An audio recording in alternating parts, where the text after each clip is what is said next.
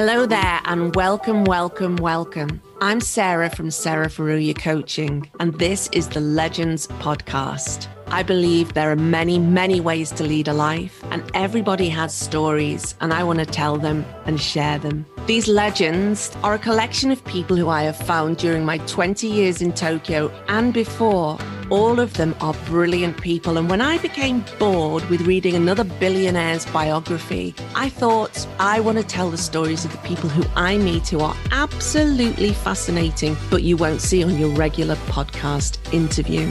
They have overcome obstacles, both systemic and internal, and we cover all kinds of things from creativity, grief, racism, business, disaster, loss, trolling, infertility, farming, eating disorder, ecofeminism, and more. We have elite athlete, people who live on Zen temples in remote parts of Japan, BBC newscaster to Taekwondo champion.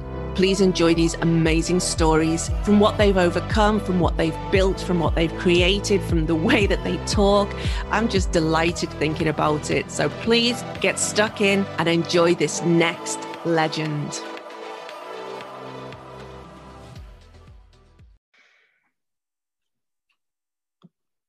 Hello, hello, hello, and welcome everybody to this, um, our Legends podcast.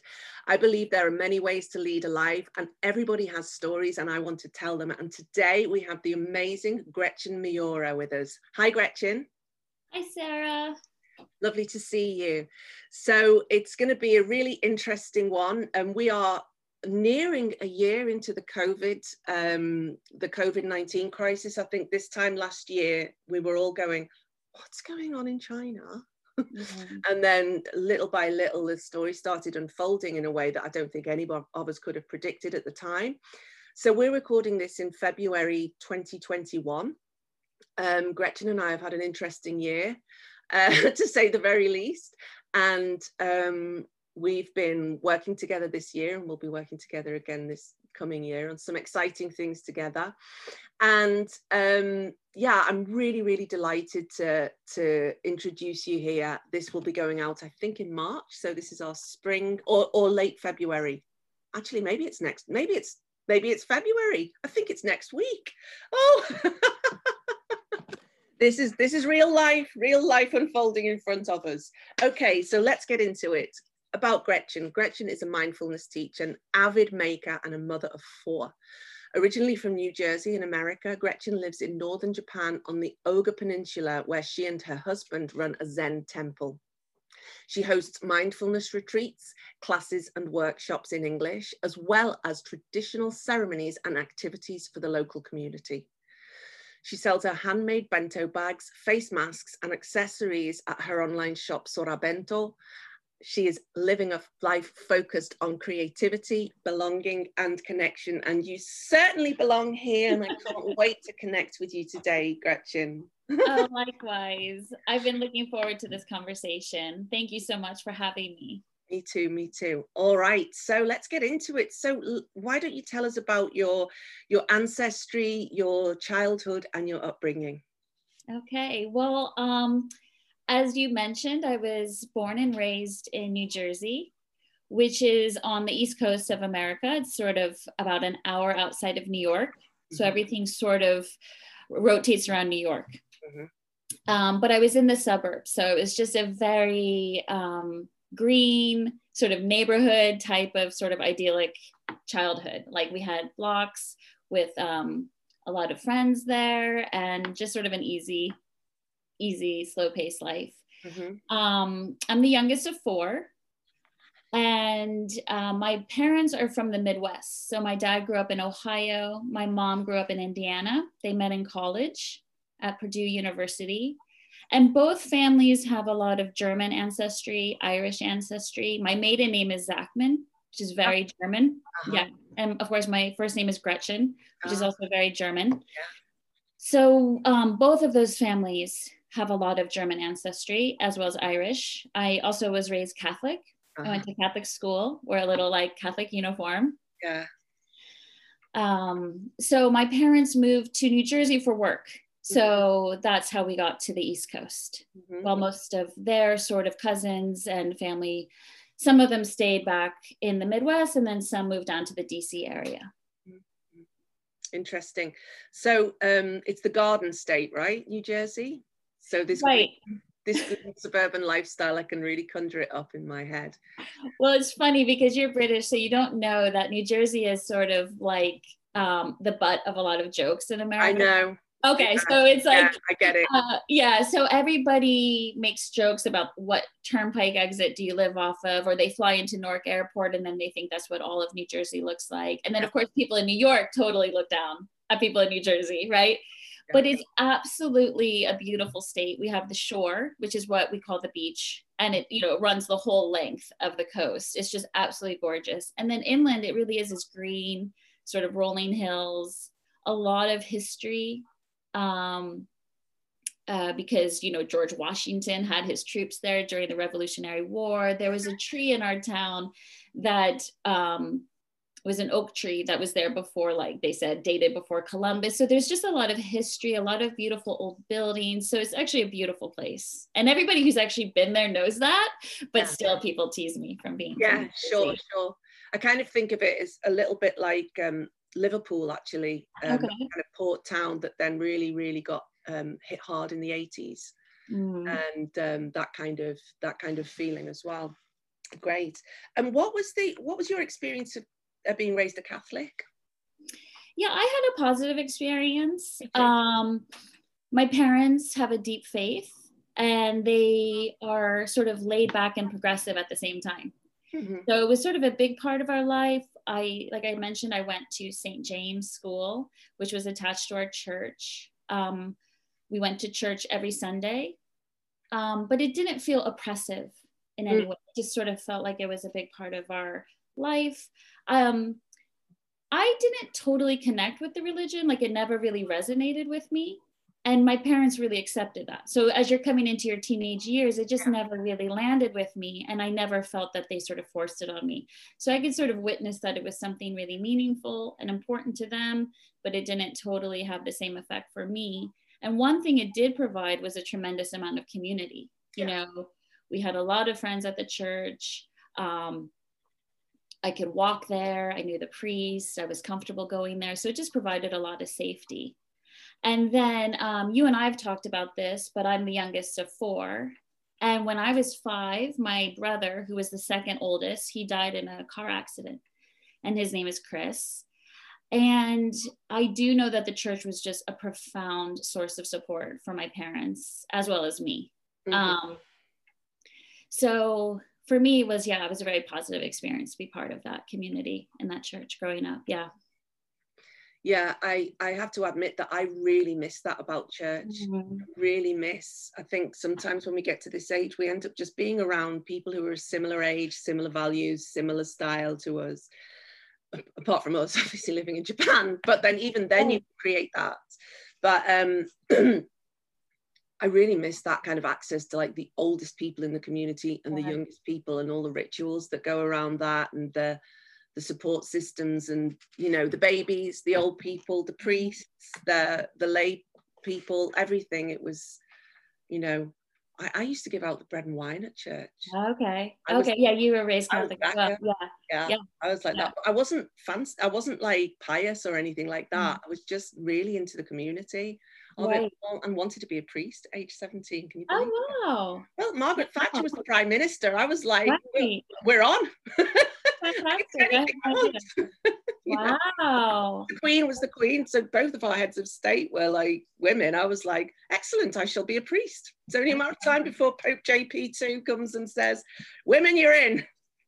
Oh my God. Well, we're still waiting. Maybe Pope Francis. sort of, yeah. Um, wow, what a wonderful way to grow up feeling so empowered, you know. Oh, yeah and uh, we we unfortunately are much slower in America having women role models at that level. Yeah. But still, we've got Kamala now, so now we're getting there. We're getting there. It's very very exciting. Yeah. Well, yes. Okay. So let's get back into it then. So you just mentioned there that age five, um, mm-hmm. your brother was killed in a car accident. Mm-hmm.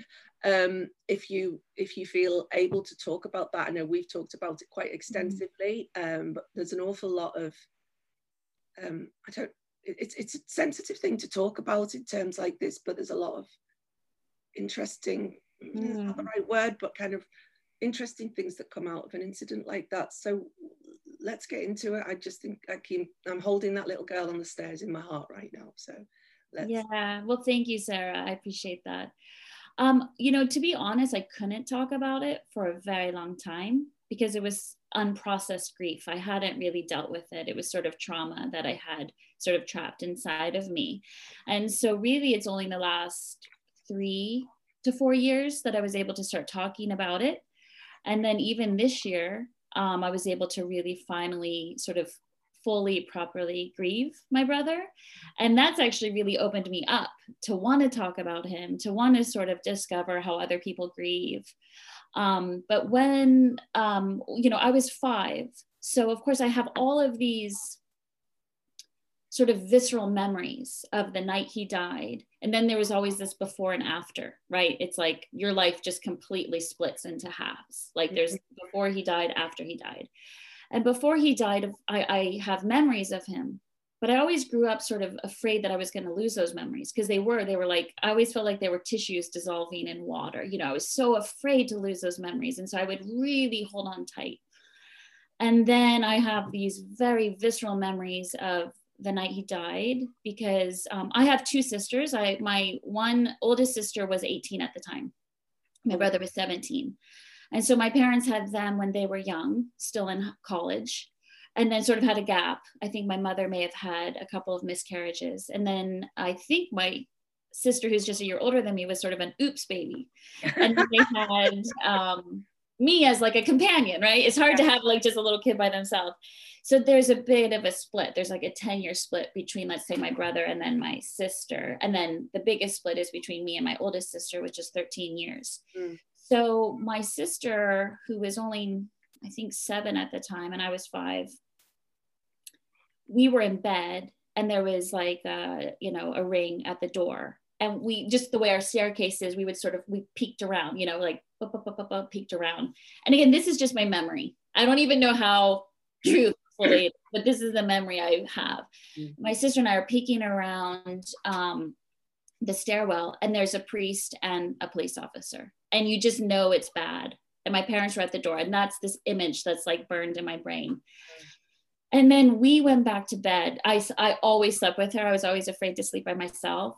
So I had my own bedroom, but I would always run into her room, regardless. Before my brother died, it was just so we always slept together. And we, I just remember being like, stiff as a board in the bed, you know, sort of petrified, like mm-hmm. something bad's happening and I don't know what it is.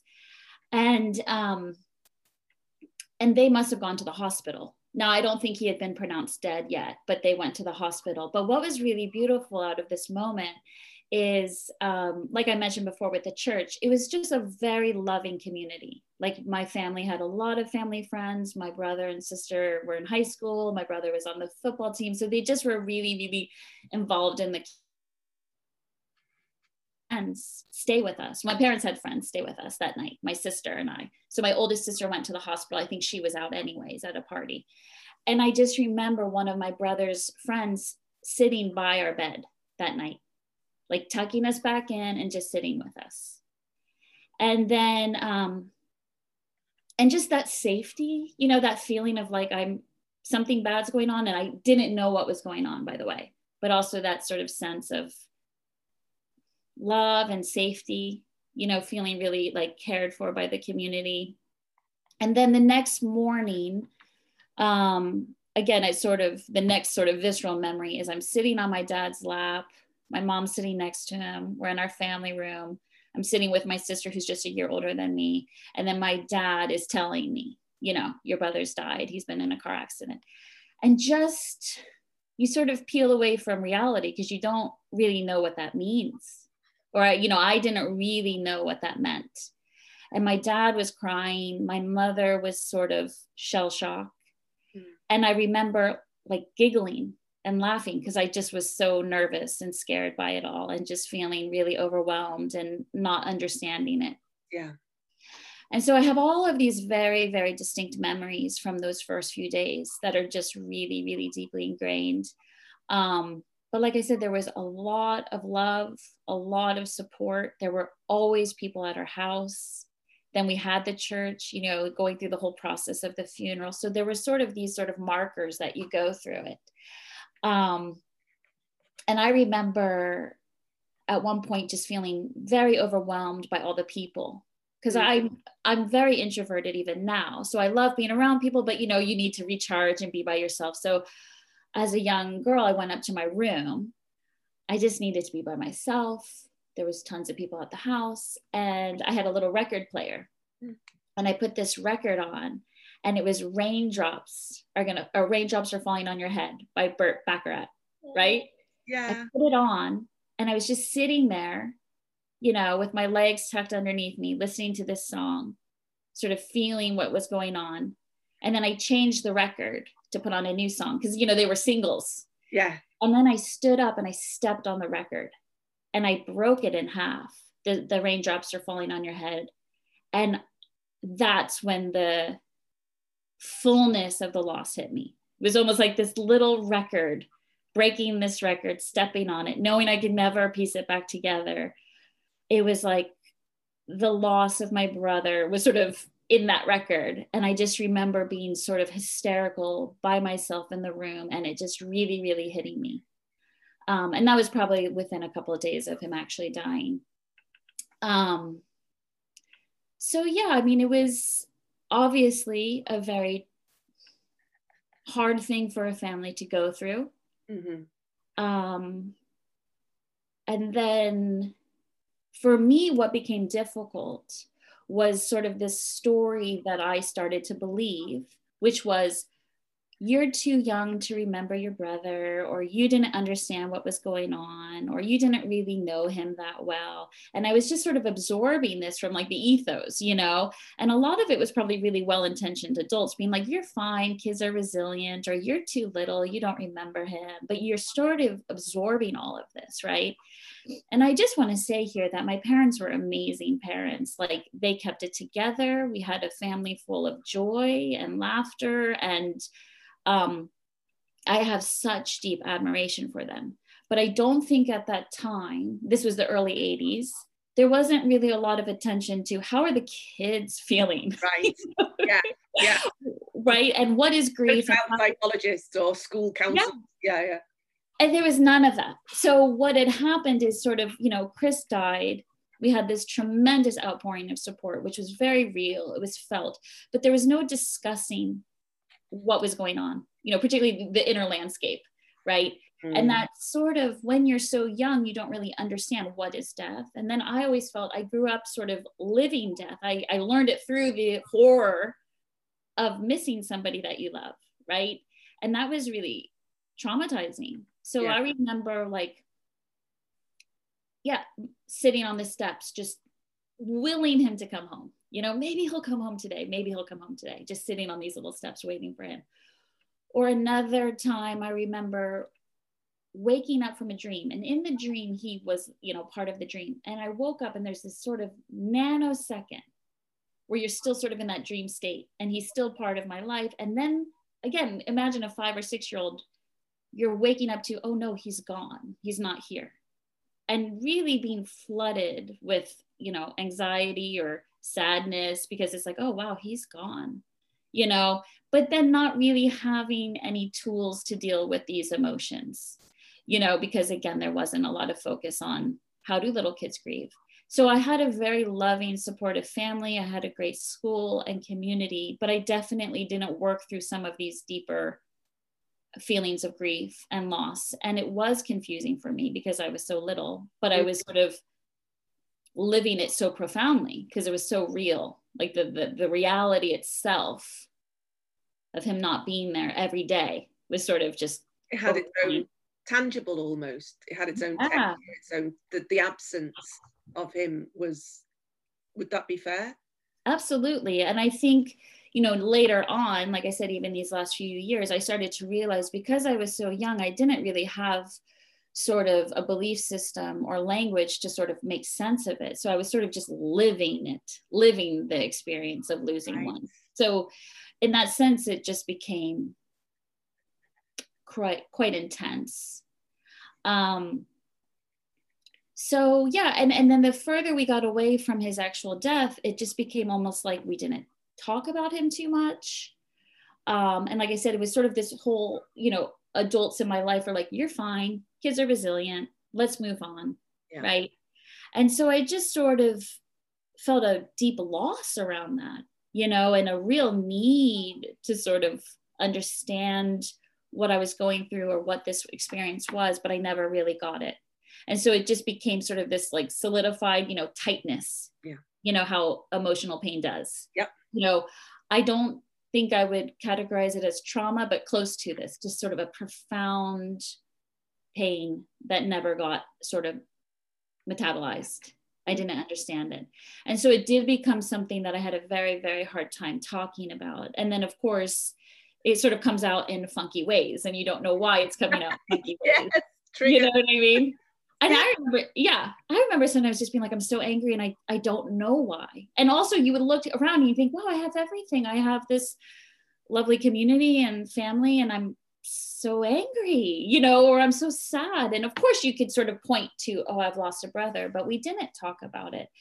And then um, just to skip way ahead, we can sort of go back and forth, like yeah. um, about three or four years ago, I started to think I, I really need to start healing this, this grief, this sort of trauma. And um, I finally, it was almost like getting the courage up to talk to my mother and father about it. They're divorced now, so I talked to them separately about it. And when I brought this up with my mother, I did sort of say, like, that was hard not having a space to talk about Chris or not sort of have the space to express my feelings, right? Like I had to sort of hold it in and she said that her or our family doctor at the time had advised her you know don't talk about chris you don't want the other kids to feel overshadowed or like he was your favorite and she's like i really regret taking his advice and it was so illuminating for me though because I could only bring that up with my mother because I had no anger or resentment with her, right? It was really just coming to say, hey, this was hard for me. I think you did everything right, but this was hard for me. But even her adding that, I thought, oh, I had so much compassion for her because I thought she took the wrong advice. You know, because she had said it didn't really feel right to her. She wanted to talk about Chris night and you know night and day, you know. But she was sort of giving these um, advice from different people, not just the doctor. Of like, you know, don't talk about him too much. Like, it's a new chapter. Move on. It's very Western way of grieving. You know, move on, move on, move on. And um, so it was really nice to have that conversation with my mom. And I felt really bad. I thought, oh, this was a mother who was grieving who wanted to talk about her son, but was advised not to. Mm. And then I'm also suffering because I wanted to talk about my brother there's so many things in there's so much stuff around grief and death i mean just a couple of things i've noted here is like when you said like you had this trauma trapped inside of you it's like the death itself is one thing but then yes. that's actually a secondary yes. piece that actually that's the thing that needs to be dealt with and Absolutely. it's so interesting you should say that and that so that's a second that the yes. the the thing you just talked about there that the not talking about it that also has a life of its own that kind of so there's two things here. Then the other thing is at the moment, because of the conversations that we're having so much, I decided I should start to just educate myself a bit more. So one thing I always do is listen to a podcast called Griefcast, which is about mm. comedians talking about death. So it's got a kind of it's got a lightness to it, but it's also really frank. Um, but I'm listening. Uh, there was a woman on that called Julia Samuel, who's a grief therapy um, specialist, mm. and I'm listening to her book at the moment, Grief Works which is it's a difficult read it's a difficult listen it's a difficult listen if you're deep in things i wouldn't recommend it but if you're curious or you're ready to go there because she talks about the experience of her clients mm. um, and so for the people who are listening um, but one thing she says is that there's um, from a therapeutic stance it i think it's eight around the age of eight or seven or 8 mm. Where children truly understand the permanence mm. of death. Mm. Five, I think, is a borderline where they start to understand the permanence of death. But under that age, it's um, and, and again, there's probably different approaches to this in Japan or in in non, uh, you know, Judeo-Christian um, uh, lineages, but it's but that that's what they've noted from a therapeutic standpoint that under uh, seven five i think is the cutoff is that kids don't understand the permanence of it. So they ask oh oh yes so and so's dead so when is he coming back? Mm. that kind of thing. So just it, just interesting to note that. I don't know if that means anything to you or if you've heard similar. Well that's what i experienced was that yeah. sort of that gray zone of like why isn't he coming back? Maybe if i wait for him long enough on this stair he'll come back right? Or um and that's very um hard for a parent to watch too. That was the other thing when I brought it up with my father, just sort of also sort of saying, hey, this is the sort of trauma I carried into adulthood. He was like, I had no idea how to care for a five year old who fully didn't understand what death was. I mean, could you imagine losing your child and then having a young child just sort of processing it and not really having the skills to help them, right? Yeah. And that brings us to what you were saying, which is so spot on. It's like in Buddhism, we call it the second arrow right? Okay. There's a difference between pain and suffering. So pain is inevitable. People tend to confuse the two words, but we die, we age, we get sick, we break up with people we love. I mean, we there is pain. A lot of times people use the word suffering, but actually suffering is the second arrow. So something painful and horrible has happened. My brother has died. That that's just the truth. Yeah. That's we're all going to die. He died the suffering is then how we react and how we respond to it, right? And when it's unskilled, right, then there's more suffering. Mm. That's all it is. But that second arrow is the suffering, where the first arrow, again, can be sort of easily metabolized if you can accept it, right? And then I would say, I think my parents, again, through their Catholicism faith, really did have a deep faith, and it was profoundly comforting for them yeah. because they have this belief system that sort of supports them it really didn't land with me. It just never landed. And I remember like my dad saying this thing when I was young. And I mean, I feel bad for him because again, he's trying to help this child make sense of this horrible loss. And my brother, I guess, liked Captain Crunch cereal. It's like a really sugary cereal. And um, I remember sitting on the kitchen counter and he's like, Well, you know, Chris is up in heaven eating Captain Crunch. And I was like, that's so stupid. Like I was like, I didn't say it out loud. Yeah, yeah, yeah. And I know he was trying to comfort me, like this image of, well, Chris gets to eat Captain Crunch day and night, you know? And I was like, that doesn't even make sense. That's stupid, you know? And so for whatever reason, it just never comforted me. The that that uh, faith system, which is probably what brought me to where I am now. Sort of that yearning, that searching, that sort of mm. something inside of you that's like that spiritual quest of like, how does this all play a role? And we've talked about this as well too. Me not really fully having the opportunity to grieve my brother really made me feel a big disconnect, you know, like the sense of disconnection. We've talked about ancestors, you know, it just sort of severed something very deep mm. because I, I, I, couldn't make sense of what had happened. Mm. And that severing was quite a lot of suffering for me. Ah, so it was the second arrow. The second arrow, yeah. It's so the beautiful that image is, and I think that this is the the when when religion works at its absolute most perfect. That's what it is. It's like I, I feel almost like we're talking about Catholicism and Buddhism here. Both both religions that have been accused of having kind of obsessions with death, but th- that's it. That's it. The whole thing is constructed to help us to deal with the daily uh, realities of being a human being and the rituals and all that kind of stuff that helps people to move through things i just you know that that rich the the the first arrow the rituals can deal with that and also because people understand that the second arrow is coming mm-hmm. they, there's also things in place for that too so mm-hmm. i guess like say in in in the catholic religion of course we have like last rites mm-hmm. which for those of you who don't know what that is it's when the priest comes in and hopefully before the person's passed they give them this special ritual prayers that are to help them to move on to the to i suppose heaven in that in that uh, regard. And i think if they're able they're given um, communion as well. Um, but I know it, it involves holy oils. Mm-hmm. Um, and um, so so these these rituals do they're all there. They're all in place to to help that transition for the living and the dead. So there's the supernatural side of it, which is um, I'm going to switch into my experience with J- Japanese mm. death rituals now, um, which is um, um that that um, you're given a certain amount of time. Yeah, there's there's there's a t- there's there's markers. Mm-hmm. So the the idea is that that person that the person who dies gets caught between the the next life mm-hmm. where they ascend um, and the the current life and they're trying to come back. So I remember when my granddad died, my uh, Oji-chan, and we were there and we chanted all afternoon. I remember doing this because my husband kept having to nudge me because I kept dropping off because it was so cold outside and so warm inside. And we were chanting um, in Japanese. Um, and I could read it because it's all in kata, uh, hiragana actually.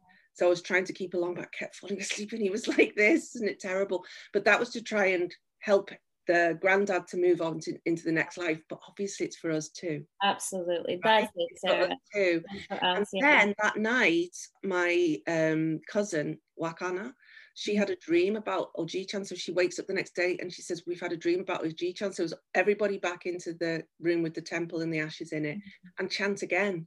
Mm. No, I didn't get to do that because I had to get a train back to work from mm. um, Hyogo-ken.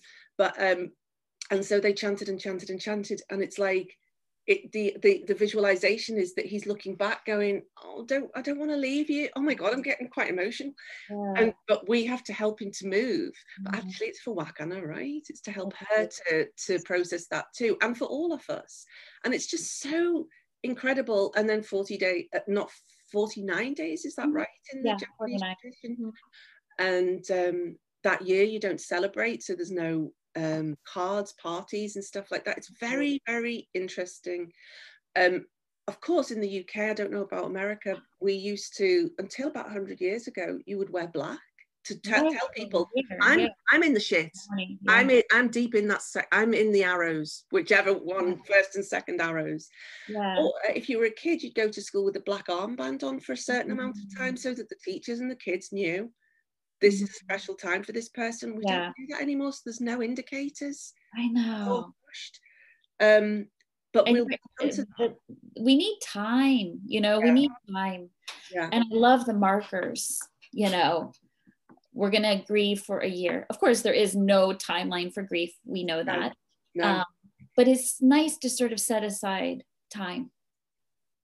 Yeah and in the psychological world we've we've kind of processed that into the seven stages of grief oh, which is yeah. which is not a, it's not a line it's more like a, like yeah. that right?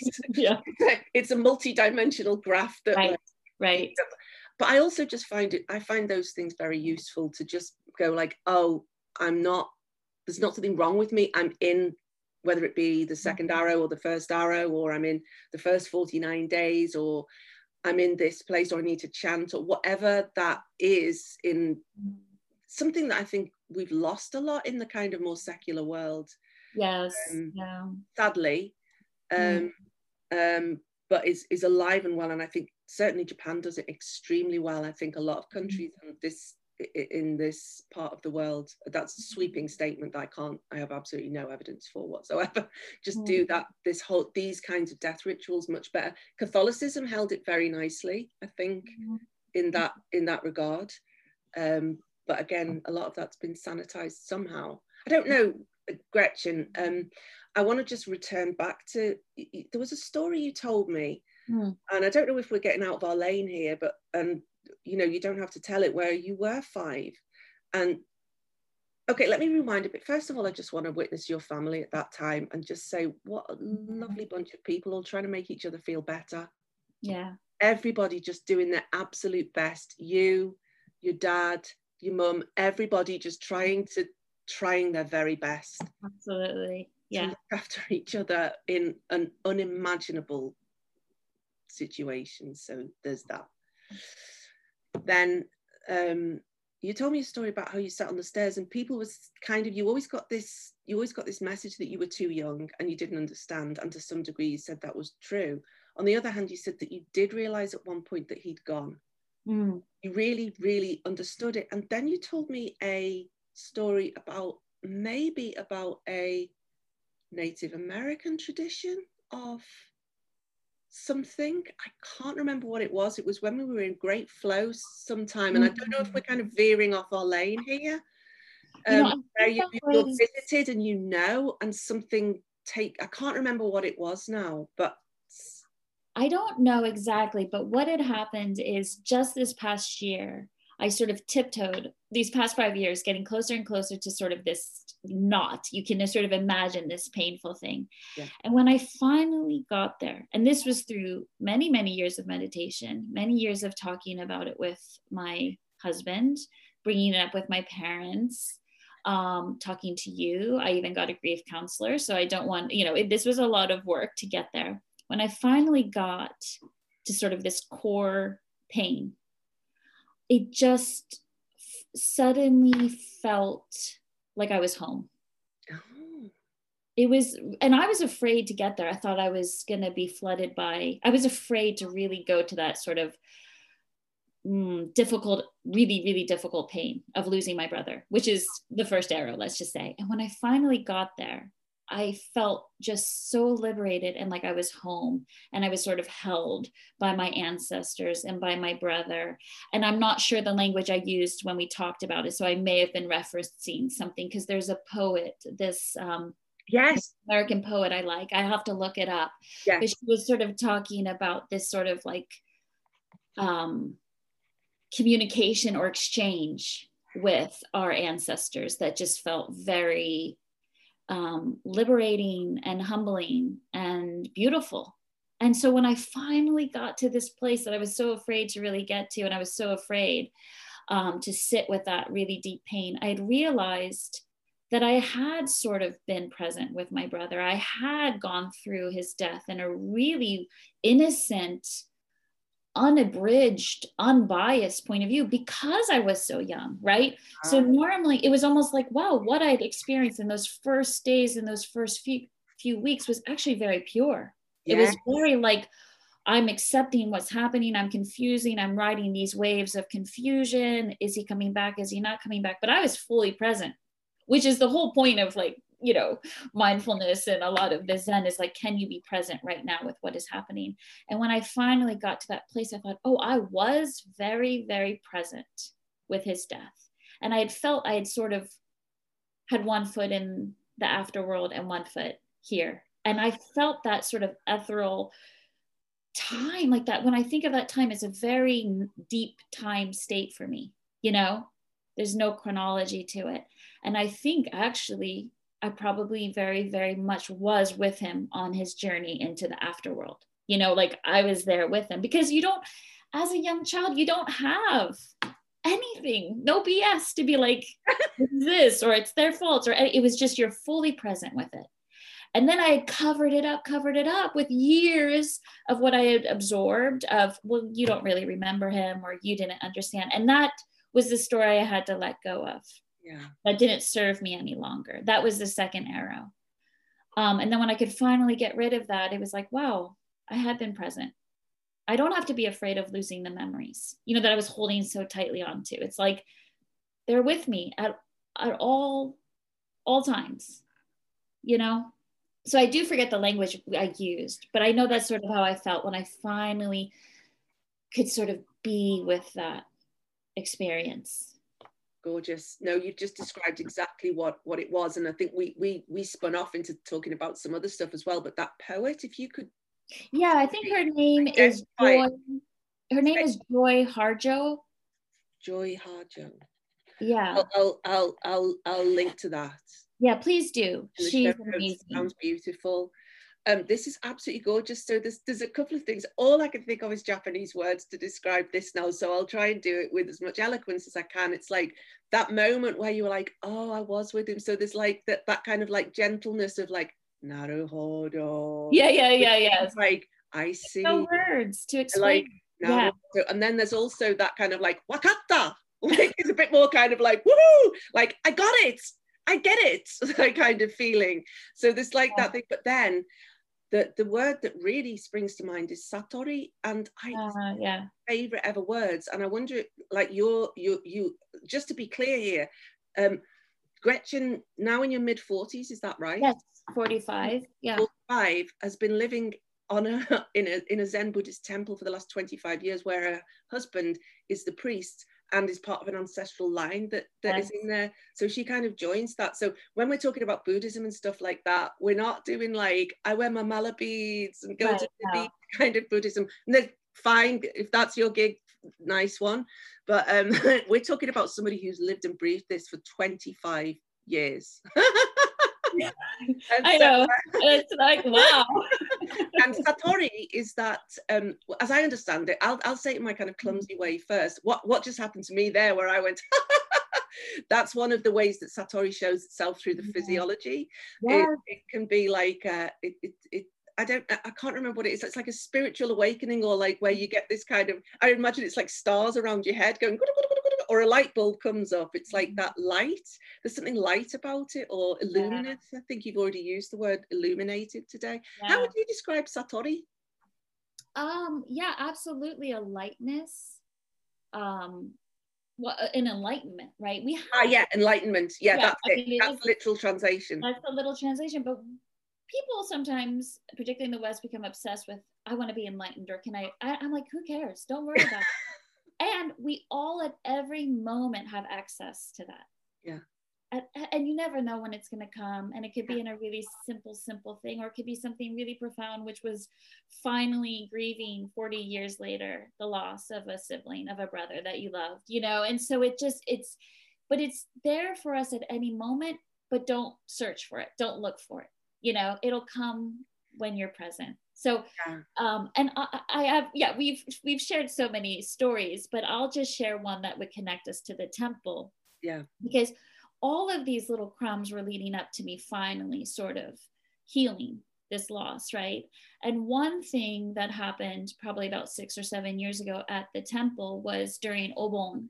So obon is the buddhist um, i guess you could say holiday in the summer where people go home and then they go to the temple and there's this belief that your ancestors are coming to visit you. That's the simplest thing. And then people come to the temple and open their each um, you know little butsudan that they have a small shrine at the temple. This is how we do it. There might be some differences depending on the sect. And i should say my husband's uh, family temple is soto shu. Say again, say again. it's soto S-O-E-O, and then shu just means sect. So it's it's the lineage of dogen so Dogen went to China, brought back Zen. So Zen is not only in Japan. And then there are different Zen sects in Japan. Okay. Uh, so that's the lineage if someone's interested in it. And so Obon is a very, very important time for our temple and the community in Japan at large, right? And so as a temple family, we have to clean all of our ancestral tombs and it's always very very hot and humid. Yeah. so i never look forward to this and i always felt again this sense of disconnection. Well this isn't my heritage. And part of it was i was very intentionally being careful not to just come here and jump on the bandwagon. Like I had to give myself time to understand what this yeah, tradition. I'm a Buddhist now. Exactly. yeah. Oh, and I have a really yeah, and um, I've had a satori, and now I'm exactly, a Buddhist. Exactly. Yeah. exactly. And my vitamins. exactly. And I, I should say, my husband nor his parents have ever once asked me if I'm Buddhist or want to become a Buddhist. They don't care. They don't it's not about being a buddhist it's right. about practicing wow it's, that's very western style isn't it you must convert to my religion in order to or not western style i don't know how to describe that but that's like you have to convert in order to be part oh interesting yeah. and isn't that beautiful anyway, is it? like you think here's japan with all of its rules right and way of behaving and they genuinely don't care if their daughter-in-law is a Buddhist. I just love that. I just absolutely love that. And I would say almost, and it doesn't bother me, it doesn't offend me, there's nothing wrong with it.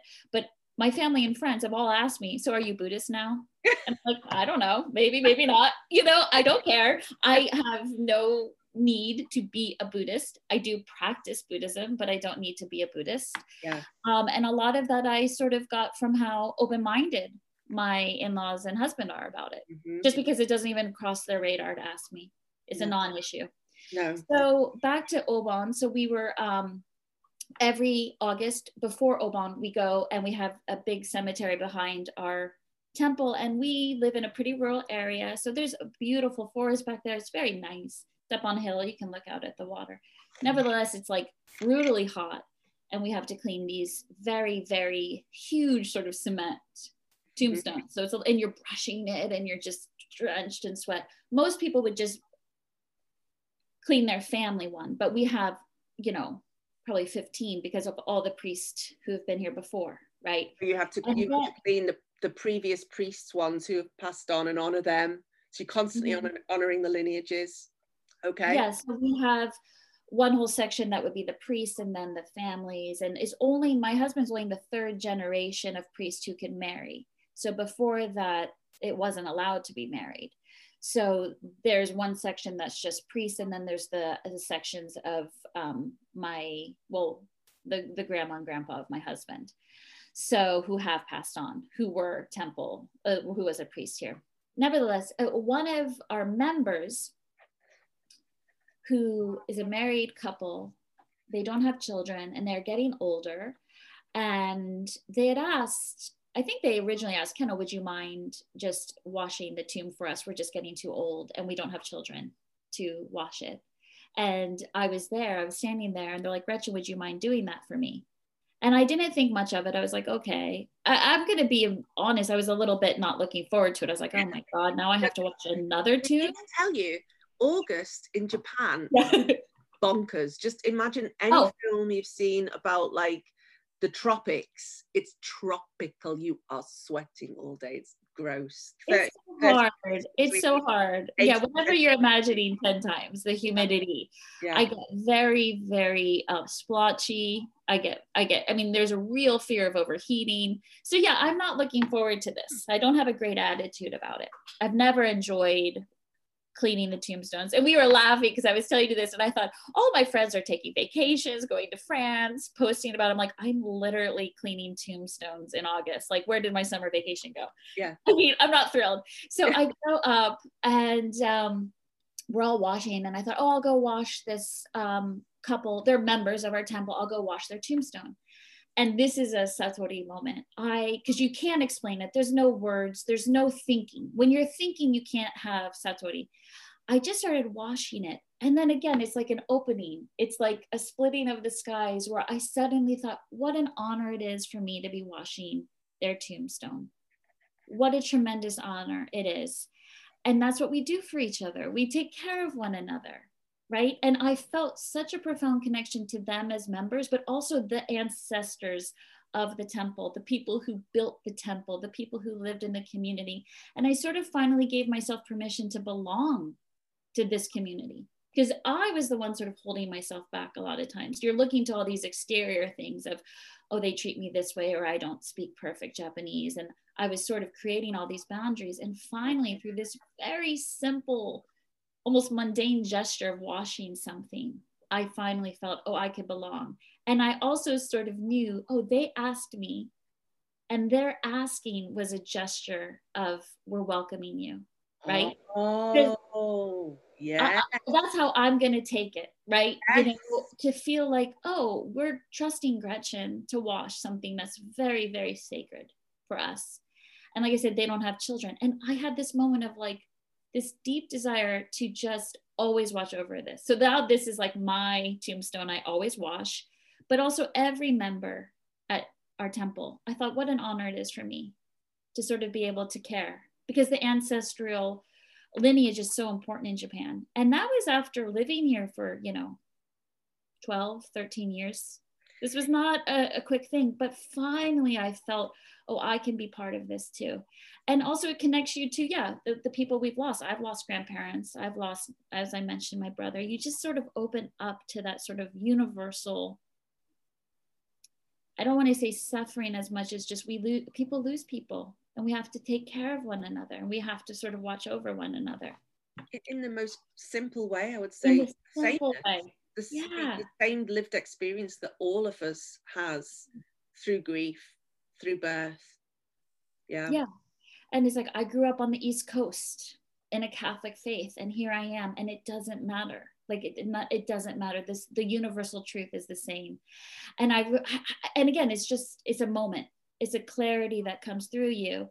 And i looked up feeling like joy. I was like you know talk about like emanating joy. I was like wow i look up and there are my kids running around splashing each other with water scrubbing like Hihi Obachan's tombstone. And i felt such joy and happiness in that moment of wow what a lovely life i'm leading you know to be here at this moment experiencing this sense of connection and belonging.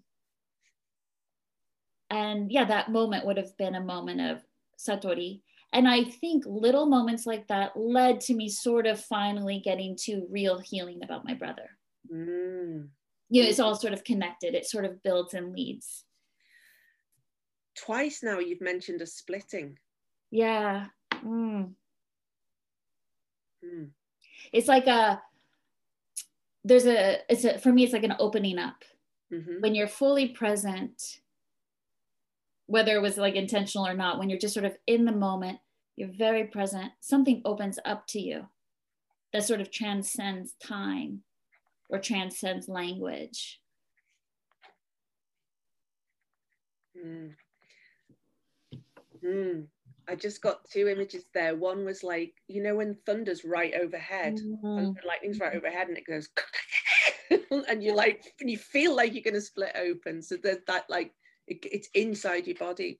But also a much gentler thing is like just before a seed, ha- and it just goes and it splits. Like yeah. that's what has to happen first, and yeah. then some dirt is before the, the cotyledons are able to come up above the thing some dirt has to be pushed out. Yeah, and, that's beautiful. And the other thing is, like, it's like it took me 13 years to get to this point. It's like, is that all? it's like, well, and that was, yeah. we into like the ancestral lineages and the things that we kind of inherit down the lines, or from a biological perspective, the DNA that we carry inside us. You know, it's like, is that all? Absolutely. And I would say that was sort of the beginning of me sort of saying, you belong here too. It's okay. You can look for belonging. It's okay. So again, those are beginning moments. So for some context here, Gretchen, for yeah. people who are listening, um, we're both foreigners in Japan. So we're very conspicuous. I'm a foreigner. I was a foreigner in Tokyo, and now I'm a foreigner in like an hour outside of Tokyo. So I'm still super conspicuous. Like I never um, go unnoticed ever. Hmm. How many foreigners are in your town? Hmm that well there are some foreigners they do tend to be other um, women from asian countries right. and we, when i first moved here one of our members had married a filipino woman and she had a child the same age as my son so it was lovely we would yes. go parks together go to the zoo yeah. and i remember complaining to her because i thought oh I'm so tired of people looking at me. This was, you know, you know, those first few years. Yeah, yeah, it's it's, it's a lot. It's hard and it wears you down. That's the other thing. It just sort of wears you down. And I should say that, you know, there's probably some English teachers, you know, always sprinkled around that come and go, and some of them I've become good friends with. But for the most part, there's, um, you know, very, very few foreigners and probably fewer Western foreigners. I don't know any other English speaking Western foreigner. But I was complaining to her about, oh, well, I sort of stand out and I'm tired of it. People look at me, or my son, my oldest son is quite Western looking. Mm-hmm. And um, I was like, sort of implying, I might have even said it. I'm like, well, you're lucky because you look Asian and your kids look Asian. Yeah. And she's like, what? she's like, You're American and everybody looks up to Americans. Yes. You're Akogare and I'm yes. the Filipino. And she really put me in my spot. And I'm forever grateful for that. I'm forever grateful for that because she was warm about it. It wasn't mean. And I learned so much from her. We're still yeah. good friends. Our sons have now gone on to, you know, they're both out of the house, living their lives. But it was such an important moment for me to be like, oh, yeah, people having different experiences in Japan. And what I was sort of wanting from her is that sort of anonymity because it's uncomfortable for me. I'm going to tell you, like, it is uncomfortable to get the looks, to get the comments. Oh, I've um, stayed indoors for, for weeks at a time just because I didn't want to open Yeah. but then I thought, oh, look at her feeling people are so dismissive of her and condescending and have sort of quite yeah hurtful views about um, her as a Filipina. And so that was really helpful for me. Beautiful. And it sort of keeps me in check. you know, It- keeps me in it is- check a little bit. It is very important for us to note that white privilege does follow you around. It does. I mean, that's not somewhere we're gonna we're gonna visit today. We'll visit and just say that, but like that, it sounds like she just again in that very kind of in it way schooled you a little bit there on, on that. And you uh, can tell people, especially for other Asian uh, people living in Japan, that can be a massive, um, a, a massive thing. Um, probably like people who are like from other European countries living in the UK, they Mm, get a bit of that like as well. Yeah, to say the very least. Yeah. But I will say on this topic, again, being mindful and practicing meditation sort of helps me um, because even though she really did help it help me become a little bit more self-aware and sensitive. Of course you know i would still get very angry and get self-absorbed and lose myself and get uh, you know triggered a lot of times. And then i remember about five years ago i went to sendai to um, have like a fun shopping trip with my daughters and we went to a department store that was really nice and i was trying to buy something and then the sales clerk was just very uncomfortable around me you know just hyper uncomfortable. And oh do you speak japanese? And oh i was trying to be reassuring. Yes i speak japanese. And then she would look to my daughter who was like 12 oh can your mommy read this? And i was i could feel my blood boiling right? You can just feel it coming up And that's fine. Yeah. yeah so I, I i was feeling it. But then i had this moment because mindfulness is sort of practicing to be with whatever's present right? Whatever emotion is there and just to be present with it and just to, to see it. So i was sort of seeing myself getting very triggered quite irritated by all of this. And um, sort of under the guise of oh she's humiliating me in front of my daughters. And then my reaction to her was very unskillful that's Yeah. a really great word in Buddhism. Just if you're acting bad, you're being unskillful, right? You don't have to take it personally. You're just being unskillful. And so I was sort of getting irritated, like, yeah, I can speak Japanese, but then actually I didn't know the kanji or something, you know, then, you know, so and then the humiliation and shame was coming up and all Yeah, these yeah. emotions. Yeah. And then I just sort of for a moment saw this woman and I thought, oh, I'm her. Like her ignorance is my ignorance. Do, right? Yeah. Like in America, I'm part of the dominant culture, right? And how many times have I just not been aware of the person I was talking to unintentionally? And suddenly, I mean, it literally was like stress falling off my shoulders, like my jaw was relaxing. And I thought, I don't know her story. Maybe she had a difficult experience with a foreigner once. Maybe she's from the rural countryside and just moved to the big city. This is Sendai.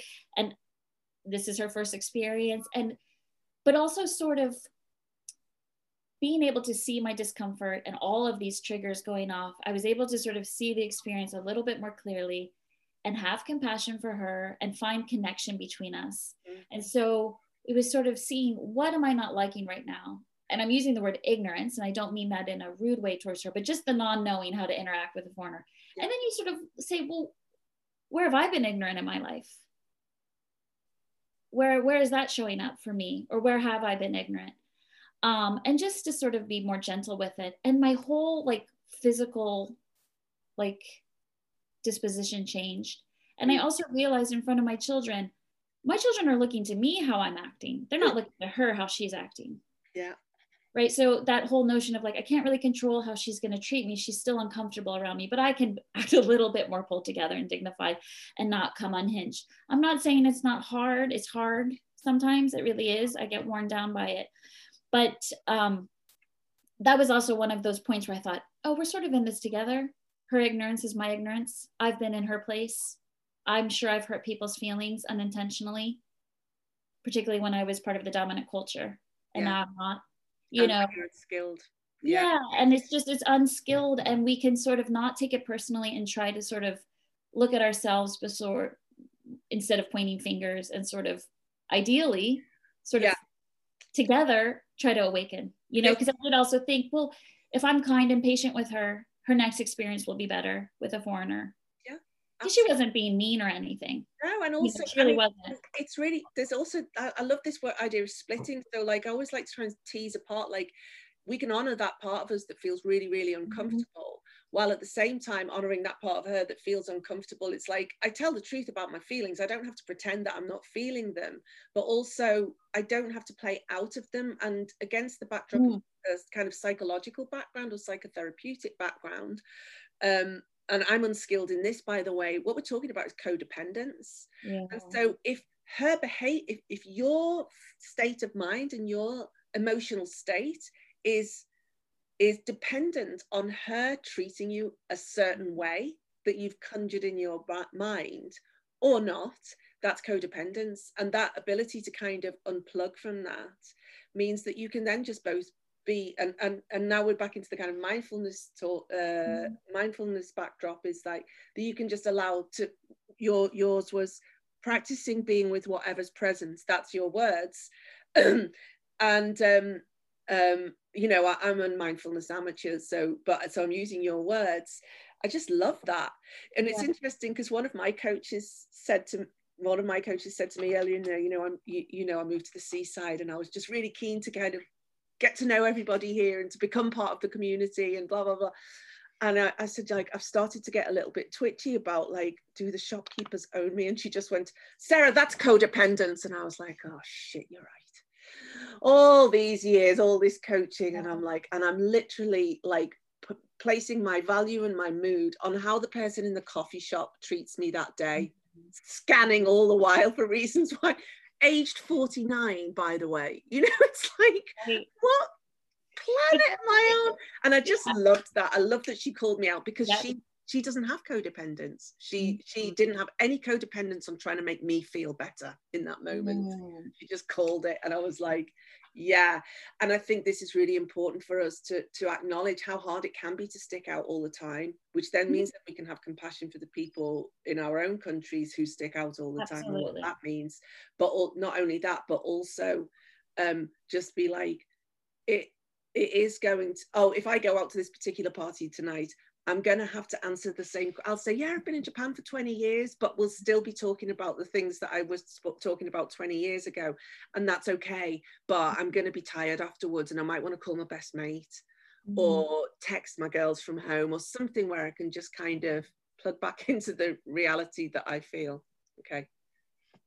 Yeah, yeah. And this is one of those annoying buzzwords, but it is just self care. It's like, yes. right? It's like, well, what yes. can I do to sort of ease that because it is hard it gets old so go home for me it's like read a book i have a little nook that i sit in uh-huh. and it, you you can just feel it washing over you like this is my little refuge and i can sit here and be okay yeah. and then i can battle the world again tomorrow yeah. you know and we fall down like we recognize our codependencies and then we just sort of brush ourselves off and try better the next exactly time. it's just it's kind of, just kind of tiring right that that's it's it tiring. it's not like i'm going to get um shot or something frankly right. speaking i don't mean to make light of that or to be like uh, um, um, um, to, to, to just be um, i can't think of the word dismissive, uh, dismissive or um, no the word's gone but okay. like just to be kind of um, yeah to make light of it at mm-hmm. all mm-hmm. okay so there was another thing that i just wanted to touch on here from that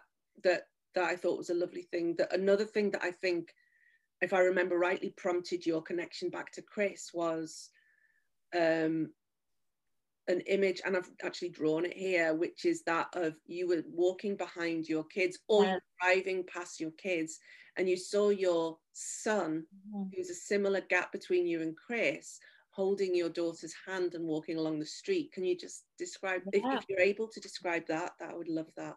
No, I'm happy to. And it was, that was a really pivotal moment for me. So like i said i i really hadn't thought about my brother. I didn't talk about him. I couldn't talk about him to be totally honest. And here i am raising children you know? And of course as a parent you sort of see yourself you know you're, you're growing up with your children. Yeah.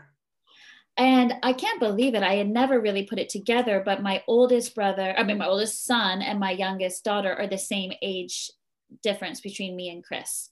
So I have four children. And um, well, I guess when Kai was 11, Sophia, my youngest, was born. But then, depending on the year, you know, 11 or 12 years difference. And my son went to high school in America. So I had actually taken all four kids to America for a year to study. And then he said, you know what, I think I'm going to stay. I really like it. He was clicking with just sort of how the schools run, how people interact. And he was actually born in America, but um, spent most of his life in Japan. So he ended up staying in Japan. And that was really hard for me. I'm not going to lie. Like every time I saw a kid like in a uniform pass me, I was like, like his age range. Like it was so hard because he's on the other side of the world. And, um, but of course, I wanted him to have this opportunity. And then Sophia was little, like three or four, right? And then when she was five, he was coming home. So he'll come home every summer, right? So he help stay in the US. So he lives in America. He was yeah. going to high school and then he would come home for the summers. Gotcha. And so Sophia's now five. So he's been gone a few years now and or a couple of years. And all year she would be like, I can't wait for Kai to come home. And you know, we would FaceTime him and she was just like tell little funny stories about Kai and just she was the most excited for him to come home. And he's 17 now. Now I'm starting uh his birthday's in May. So he mm-hmm. turned 17 and then he came home that June or July. And again, me being very cut off from that emotional pain, I wasn't really putting it together, but I was sort of starting to feel all this energy around like, okay, in retrospect, my son is 17. That's when my brother died. Like, I just wanted to get over it. I remember feeling like I just can't wait till he's 18. I need to get through this hell year because there's a lot of fear. And in America, people drive and he's driving. And of course, I wasn't dealing with that. Yeah. It was all quite repressed. Mm-hmm. But anyway, so my daughter can't wait for him to come home. So he does, he comes home. And like the next day, they have this little festival, those little matsuris, you know, at the school. And she's like, You have to come with me, Kai. Please come with me. He's like, Okay, I'll come with you. And so she was wearing her little yukata. And I live, like I said, in the rural side. And her little kindergarten is next to this massive, open, wide rice field. It's really beautiful. And we're walking, and they're walking in front of me, and he's holding her hand.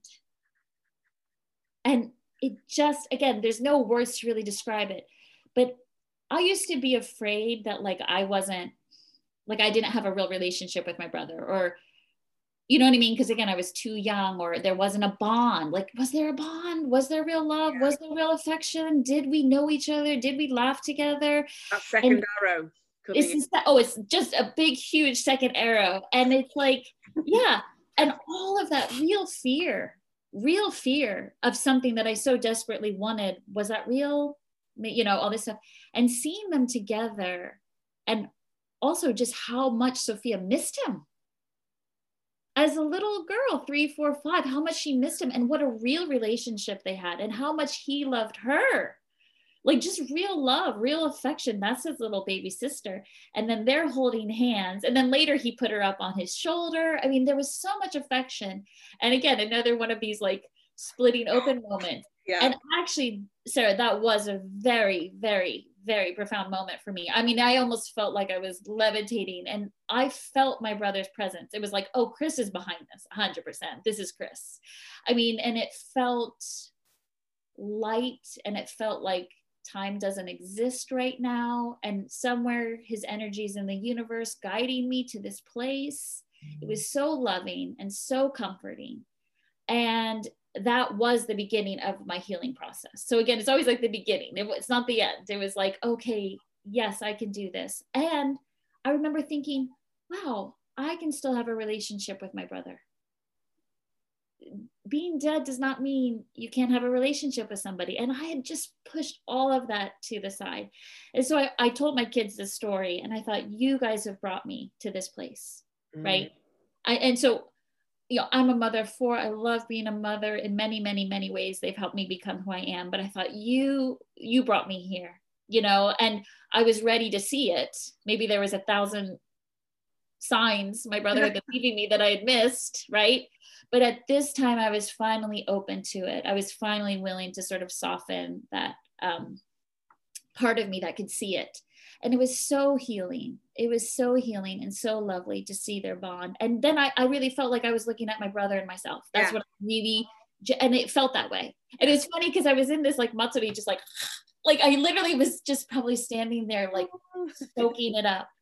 But it wasn't like a flood of emotions. It was really transcending that. It was like, wow, wow. You know, I mean, for a few months, I was like, wow, you know, like, wow, that's just quite remarkable what I experienced. And I was able to share it with my children and I was able to share it with my husband. And then later I shared it with my parents and my sisters. And it was just such a joyful thing for me amazing yeah. and like that was another one of those moments that led you to really opening the the gates to quite a fast and rapid path to um talking about chris like this now yeah. i suppose you would have had access to this no. amount of ability to talk skill to uh, talk about him at that point um, I feel like we need to do a part two there's no possible way I'm going to get into how you met your husband and what oh, that, right. that whole story. That's a whole thing in itself because that's such a fun kind of comedic story that like I I just think it's like it's one of I, I say this quite often.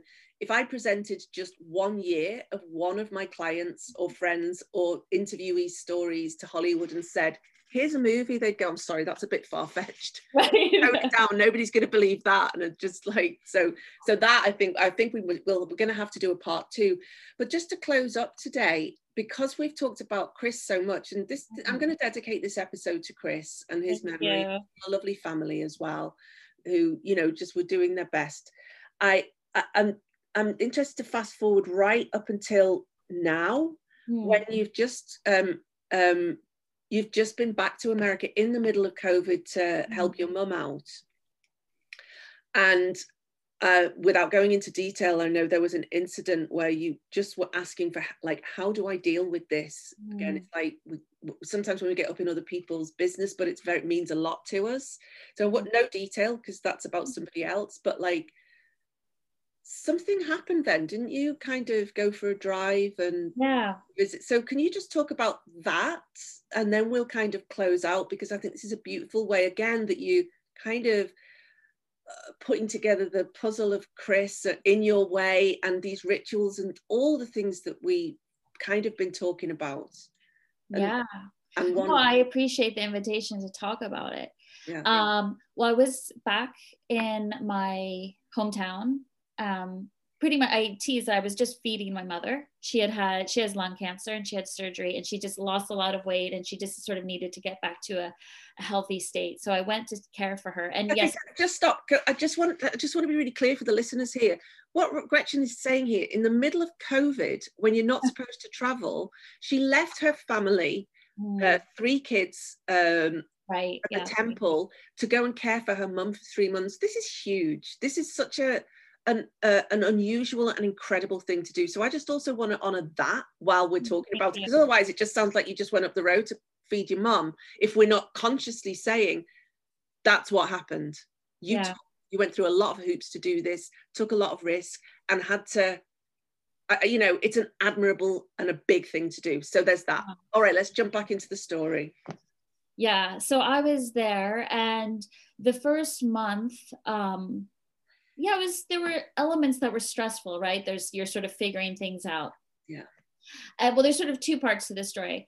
One part I think I told you, and I, my mother and I were. Oh, I thought I'm going to paint some rooms. I'm going to sort of spiff up a couple of rooms. And actually, I wanted to paint the room my son had been using, but I'd never painted before. So I was like, Mom, I don't really know how to paint. Maybe we should hire somebody. So she called paint. Literally opened up the yellow pages, biggest ad. She called him.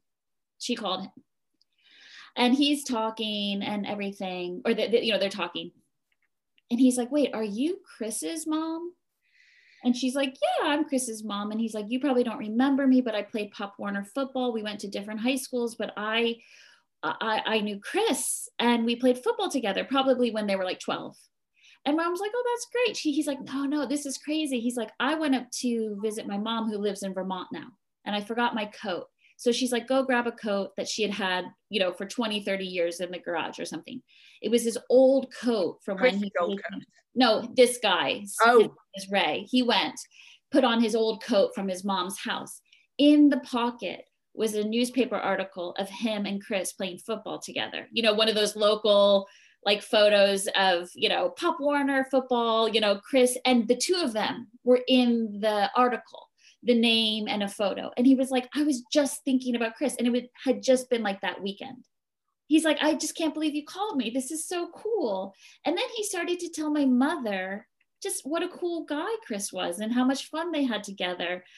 And my mom, you know, hung up and she now she lives in the town. So maybe because I live so far away, don't you love connections like that? You know, yeah, we of course. I, yeah, like I always tease my husband. I'm like, I never bump into old kindergarten friends. You know, it's like you're here just sort of floating around because you don't have the roots. Now we make the roots, but we don't have the roots. Yeah. So I don't know if it's just my deep appreciation for connections like that because I live so far away. But I was like, Mom, that's amazing. And she was like, Oh, yeah, that's cool. I'm like, No, it's amazing. It's amazing. And then I did, I said, Let it be huge. Let yes. it be magical. Like, yes. let's just joyfully rejoice that you had this lovely conversation with the painter Ray. You know what I mean? Who loved Chris and remembered Chris and had fun playing football. And you had this thing. And then she did. She just, her whole face brightened up. And then she ended up telling my sisters. And it just became this fun story we were telling each other. And was so lovely. And again, we can miss those opportunities. Yeah. We miss them. We can say, oh, it's not a big deal. Who cares? You know, but it's, it, it is a big deal. Yeah. And that happened. And then that Saturday, I was just really struggling with something going on, like medically, feeling quite conflicted that just, you know, there's that restlessness. I didn't know what to do. And I was like, mm. and it's COVID, so you can't do too much, but there was a farmer's market. So I get in the car, I thought I'll just go over to the farmer's market and get some stuff. And I'm driving there, and something was like, no, no, you don't want to go to the farmer's market. And I just was like, driving, where am I going? And I drove to my brother's grave to the cemetery. And I got out and I know where it is. It's all sort of like, you know, it's in your body. Muscle you know, memory. it yeah. is, it is. It's yeah. muscle memory. I go there. And I should say the tombstone of my brother is really beautiful. I'm gonna might not get it verbatim, but my parents wrote, and this is a real tribute to them as amazing humans. They said, Let us not grieve that he was taken from us, but rejoice that he was given to us. And I thought, what parent could write that within you know a week of their son dying? So that is a real tribute to their strength and their belief right? And again i never really appreciated that until i was a parent. That didn't really make sense to me until i was a parent. But anyways i went and i just i actually lied down and probably sat there for an hour and a half looking up at the trees. It's a beautiful September morning. You know, the leaves are sort of rustling in the wind. And I was like, I don't know, just a tremendous peace came over me. And I remember like thanking the tree for watching over my brother because it's this just this beautiful tree that sort of goes over and just lying there. And so much of whatever I had been struggling with, whatever it was, just started to dissolve. You know, um, and it just brought me so much peace and so much comfort in that moment. And part of that i i know for a fact he was on my mind because of that phone call my mom had had. So again it's sort of piecing all of these little things together. And i would say i had a lovely lovely time being there with my mother. Yeah. it meant a lot to me. Yeah. And that thing i had been struggling with had i not been able to sort of work through it i think it would have prevented me from really really being present with my mother so that day i had that opportunity just to sort of um, let it go a little bit be present with it and let it go. Yeah. and i do feel like that was painter ray and my brother's doing you know what i mean? Shout out to painter ray. Well and i should say i ended up painting the rooms because my mom and i are cheap. We're like we can do it ourselves. So poor him. We were and he said he was so busy because of covid everyone's redoing their houses yeah because they're like whoa this place looks like shit yeah, exactly. So he was fine, but um, I ended up painting it. But I thought, oh, I love stories like that. I love when you welcome them and let them into your life. Yeah. And actually, the group that we're both members of, they "Let It Be Huge" has become our slogan now because you know we're very careful. You and I are very careful not to be drawn down some kind of magical thinking, as in, yeah, bullshit Yes, yes. Like we're very careful to remain ethical within the bounds of the things that we know and, and know to be true.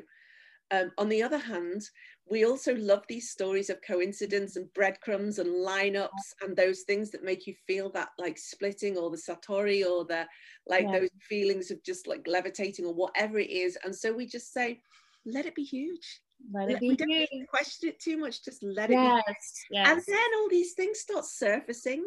With that like in and in the group that we're both members of then the group starts surfacing things because we allow it to be huge. So we Mhm. don't need to believe in anything.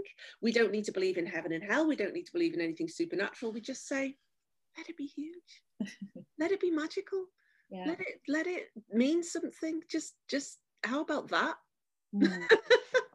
and I love that. And I think this is a beautiful place to just kind of um, wrap up, actually, Gretchen, on this this particular call, which has been so focused on death and grief, and um, but in the most joyful and huge way. And in and you've very kindly taken us through your whole process, actually, of of like from from that childhood thing. It's it's like it's like a you've taken us through a whole life and we did I, I mean we neither of us know what the first 17 years of chris's life were and who he what he felt we just know that your five years of him and how that was reflected in your observation of your children and Mhm. how huge that is. And you know it's nice that we're able to weave together like psychology and the supernatural and the magical and Buddhism and Catholicism and foreign being a foreigner and living in this wonderful country that we both love so much and that we both you know understand we, we're getting even through all this work that we do together we get a greater understanding of who we are here. Absolutely. without needing that codependence to plug in to be we're accepted as we're accepted and that's that. And um and it, it's a i don't know it's it's let it be huge. And i've really loved this and i hope that people are able to take heart from some of this um conversation and and and introduce more perhaps ritual or um marking of things into their own grief journeys or life journeys as well. You know anything that's been kind of lost or washed away in the loss of religion as as is Mm. how can we kind of bring that back in and incorporate it into our lives in a way that we can process our physiological grief and our psychological grief in a way that is held by many people and in, in the community and so on. I mean, there's so many more things I'd love to touch on, but I think we should do a part two and then we can talk about temple life and how Okay. husband and Uh, the visits that he does and all that kind of stuff. I would love to do that if you're up for it. Oh yeah. I mean, this is such fertile ground and I would Yeah. love to keep talking. So thank you. This has been so fun though. Too. Just to sort of let it organically amazing. unfold. It's And, amazing. It's like it's like somebody's spying on us talking. yeah, exactly.